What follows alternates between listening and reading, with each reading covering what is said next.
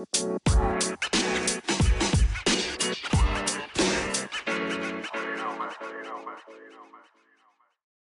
hey, super tof dat je luistert naar een nieuwe aflevering van de Positief met Pubers podcast. Mijn naam is Janneke en dagelijks beantwoord ik allerlei vragen via mail en DM van ouders die struggelen met dingen in de opvoeding van hun puber. Ik beantwoord deze vragen en in de podcast behandel ik elke aflevering een vraag met jou. Ik geef je mijn visie en ik neem je mee in mijn dagelijks leven. Mocht je dat nog niet gedaan hebben, abonneer je dan op deze podcast, zodat je geen aflevering meer mist. En als je deze podcast tof vindt, geef het dan zoveel mogelijk sterren of een positieve review. Hoe meer positieve reviews, hoe meer platforms als Spotify en Apple Podcasts deze podcast gaan aanbevelen aan andere ouders die deze podcast nog niet kennen. Daardoor kan ik groeien met deze podcast. Maar wat ik nog belangrijker vind, daardoor kan ik nog meer ouders bereiken die met soortgelijke struggles zitten als dat jij misschien zit. Je zou me enorm plezier mee doen. Dus dank je wel alvast. En nu gaan we gauw beginnen. Yes, het is weer maandag. Een nieuwe Positief met Pubers podcast staat voor je klaar. Ook gewoon in de vakantie.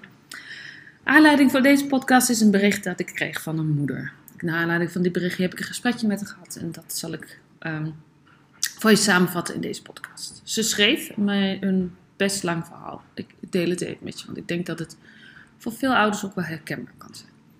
Mijn zoon is 15 jaar, maar gaat uh, om met oudere jongens. We leven op het platteland waar uh, de bierketen hoogtij vieren. Nou ja, ik kom uit uh, Lichtenvoorde, daar herken ik het ook wel. En ik weet niet of dat iets is van het platteland, van de Achterhoek, van Twente, van Brabant. Maar hier in de Achterhoek zijn de bierketen inderdaad aan de orde van de dag. Ook de situatie waar deze moeder het over heeft, is dat dat anders is dan de, de meeste mensen. Ze hebben een, een boerenbedrijf met nog wat nevenactiviteit, dus er is eigenlijk altijd wel wat te doen. En haar zoon helpt ook altijd mee um, op verschillende gebieden op de boerderij. En dat doet hij supergoed. Nou, hij zit op het moment in het examenklas, dus de examens komen eraan. Dit wordt een hele uitdaging. Nu gaat mijn zoon elk weekend met zijn vrienden op pad. Hij werkt op zaterdag en verdient goed, maar hij brast er alles doorheen. Dus uh, hij uh, maakt alles op. Hij rookt, hij drinkt.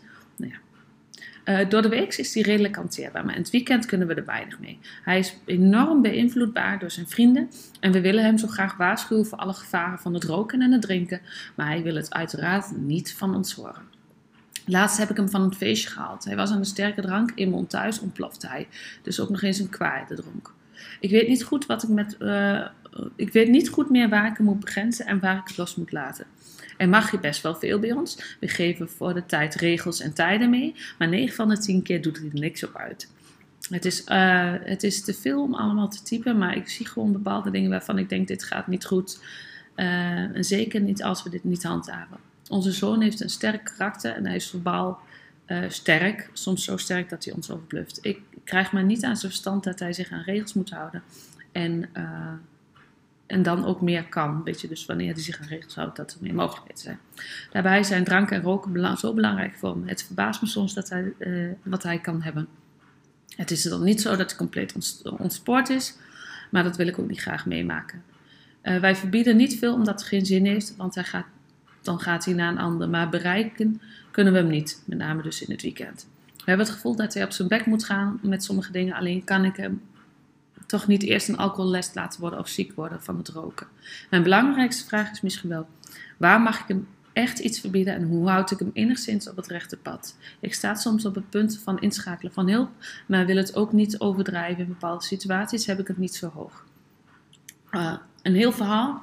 En ik kan nog veel meer vertellen. Ik hoop dat je me van advies kan voorzien. Nou, inderdaad, een heel verhaal. En weet je, ik begrijp haar zorg. Ik begrijp de zorg van deze moeder. En dat heb ik ook gezegd. En aan de andere kant, ik kan me dus nog niet voorstellen hoe het zou zijn en hoe het zou voelen als ouder, omdat ik nog niet een ouder ben van de puber. Maar door wat ze schrijft, kan ik me er wel iets bij voorstellen. En, en ja, weet je, het is gewoon een uitdaging. En het kan in sommige situaties een hele uitdaging zijn om de juiste balans te vinden tussen het toestaan van vrijheid en het stellen van grenzen.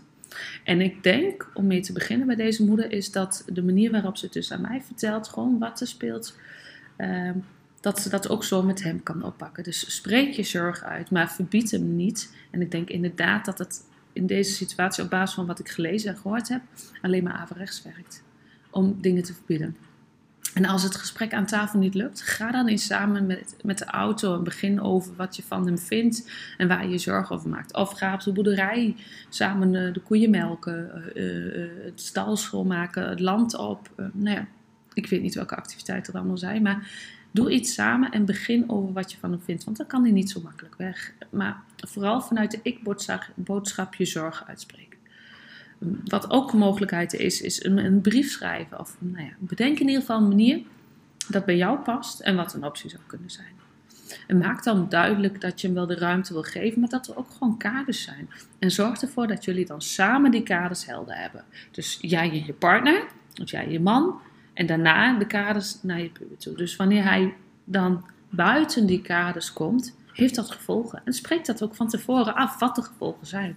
En dit zal bij, eh, bij deze zoon, uh, deze puber, uh, belangrijk zijn. Dat jij daarin ook je verwachtingen duidelijk maakt. En ehm, dat het voor hem ook belangrijk is dat je die verwachtingen duidelijk maakt.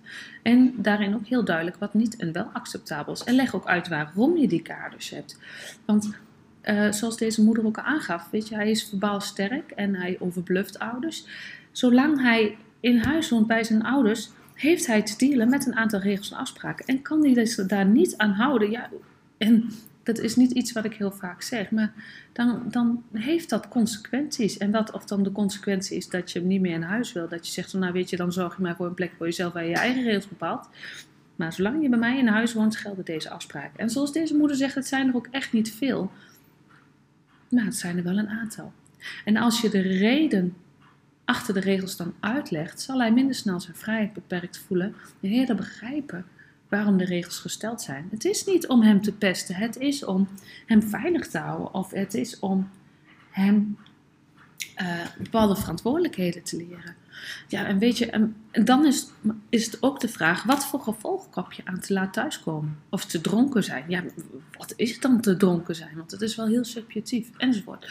Dus maak voor jezelf een rijtje met: oké, maar wat vind ik acceptabel, wat vind ik niet acceptabel en welke consequenties wil ik eraan koppelen?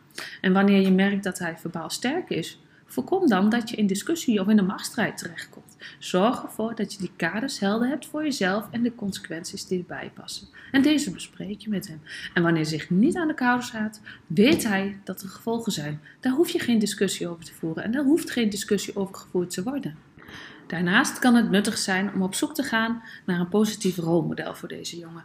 Misschien is, het, uh, is er een mentor of familielid, misschien inderdaad zijn vader wel, of een oom of een, een van de jongens op de boerderij, die hem kan inspireren om gezondere keuzes te maken. Keuzes over inderdaad het drankgebruik, over het roken. En weet je, niet om hem dat te verbieden, maar om hem meer mogelijkheden te geven, om hem de keuze te geven. Weet je, dit, voor je lijf is dit niet gezond. En inderdaad, van je ouders neem je dat gewoon minder snel aan. Ook kan het nuttig zijn om openlijk met hem te praten en zijn mening te vragen over zijn gewoontes en de gevolgen van zijn gewoontes. Dit kan ertoe leiden dat hij zich meer begrepen voelt en kan hem aanmoedigen om gezondere keuzes te maken. Weet je, aan de andere kant, weet je, hij verdient zijn geld op de boerderij, hij verdient lekker. Hij mag natuurlijk ook zelf weten wat hij met zijn geld doet. Wel kan je hem met hem in gesprek gaan over geld opzij leggen voor nou ja, iets wat hij graag wil, sparen, toekomst, investeren, auto, nou ja, whatever. Dat kun je natuurlijk. Onthoud dat verandering tijd kost en dat het belangrijk is om geduldig te blijven. Door open te blijven communiceren, duidelijke grenzen stellen en eventueel hulp te zoeken, toch hulp in te schakelen, kun je je puber helpen om gezonde keuzes te maken en de risico's van roken en drinken beter te begrijpen. Oké, nou, dat was hem voor vandaag. Mocht je zelf even willen sparren, plan dan een afspraak via de link in mijn show notes. Dan krijg, kan ik je gericht advies geven. En houd de podcast in de gaten, want ik ga volgende week donderdag iets super tofs met je delen. Namelijk mijn vijf hacks die gericht zijn op het versterken van de band tussen jou en je puber, het verbeteren van jullie communicatie en het creëren van een positieve en ondersteunende omgeving voor je puber. En ik weet zeker dat je door het toepassen van deze vijf hacks snel positieve veranderingen zult zien in de relatie met je puber. Dus dat volgende week. Deze week rond ik hem af met je te wijzen op dat deze aflevering. Ik hoop dat deze aflevering je inzicht heeft gegeven. Mocht je willen reageren of suggesties hebben voor de podcast, kan dat natuurlijk. Zoek me dan even op via Insta of stuur me een mailtje. Wanneer je deze podcast waardevol vond, deel hem dan op je social media kanaal of gewoon met iemand die er wat aan heeft. Want jij kan mij enorm helpen door deze podcast te delen en door deze podcast een review te geven via Spotify of via uh, Apple Podcast. Dankjewel voor het luisteren en tot de volgende keer.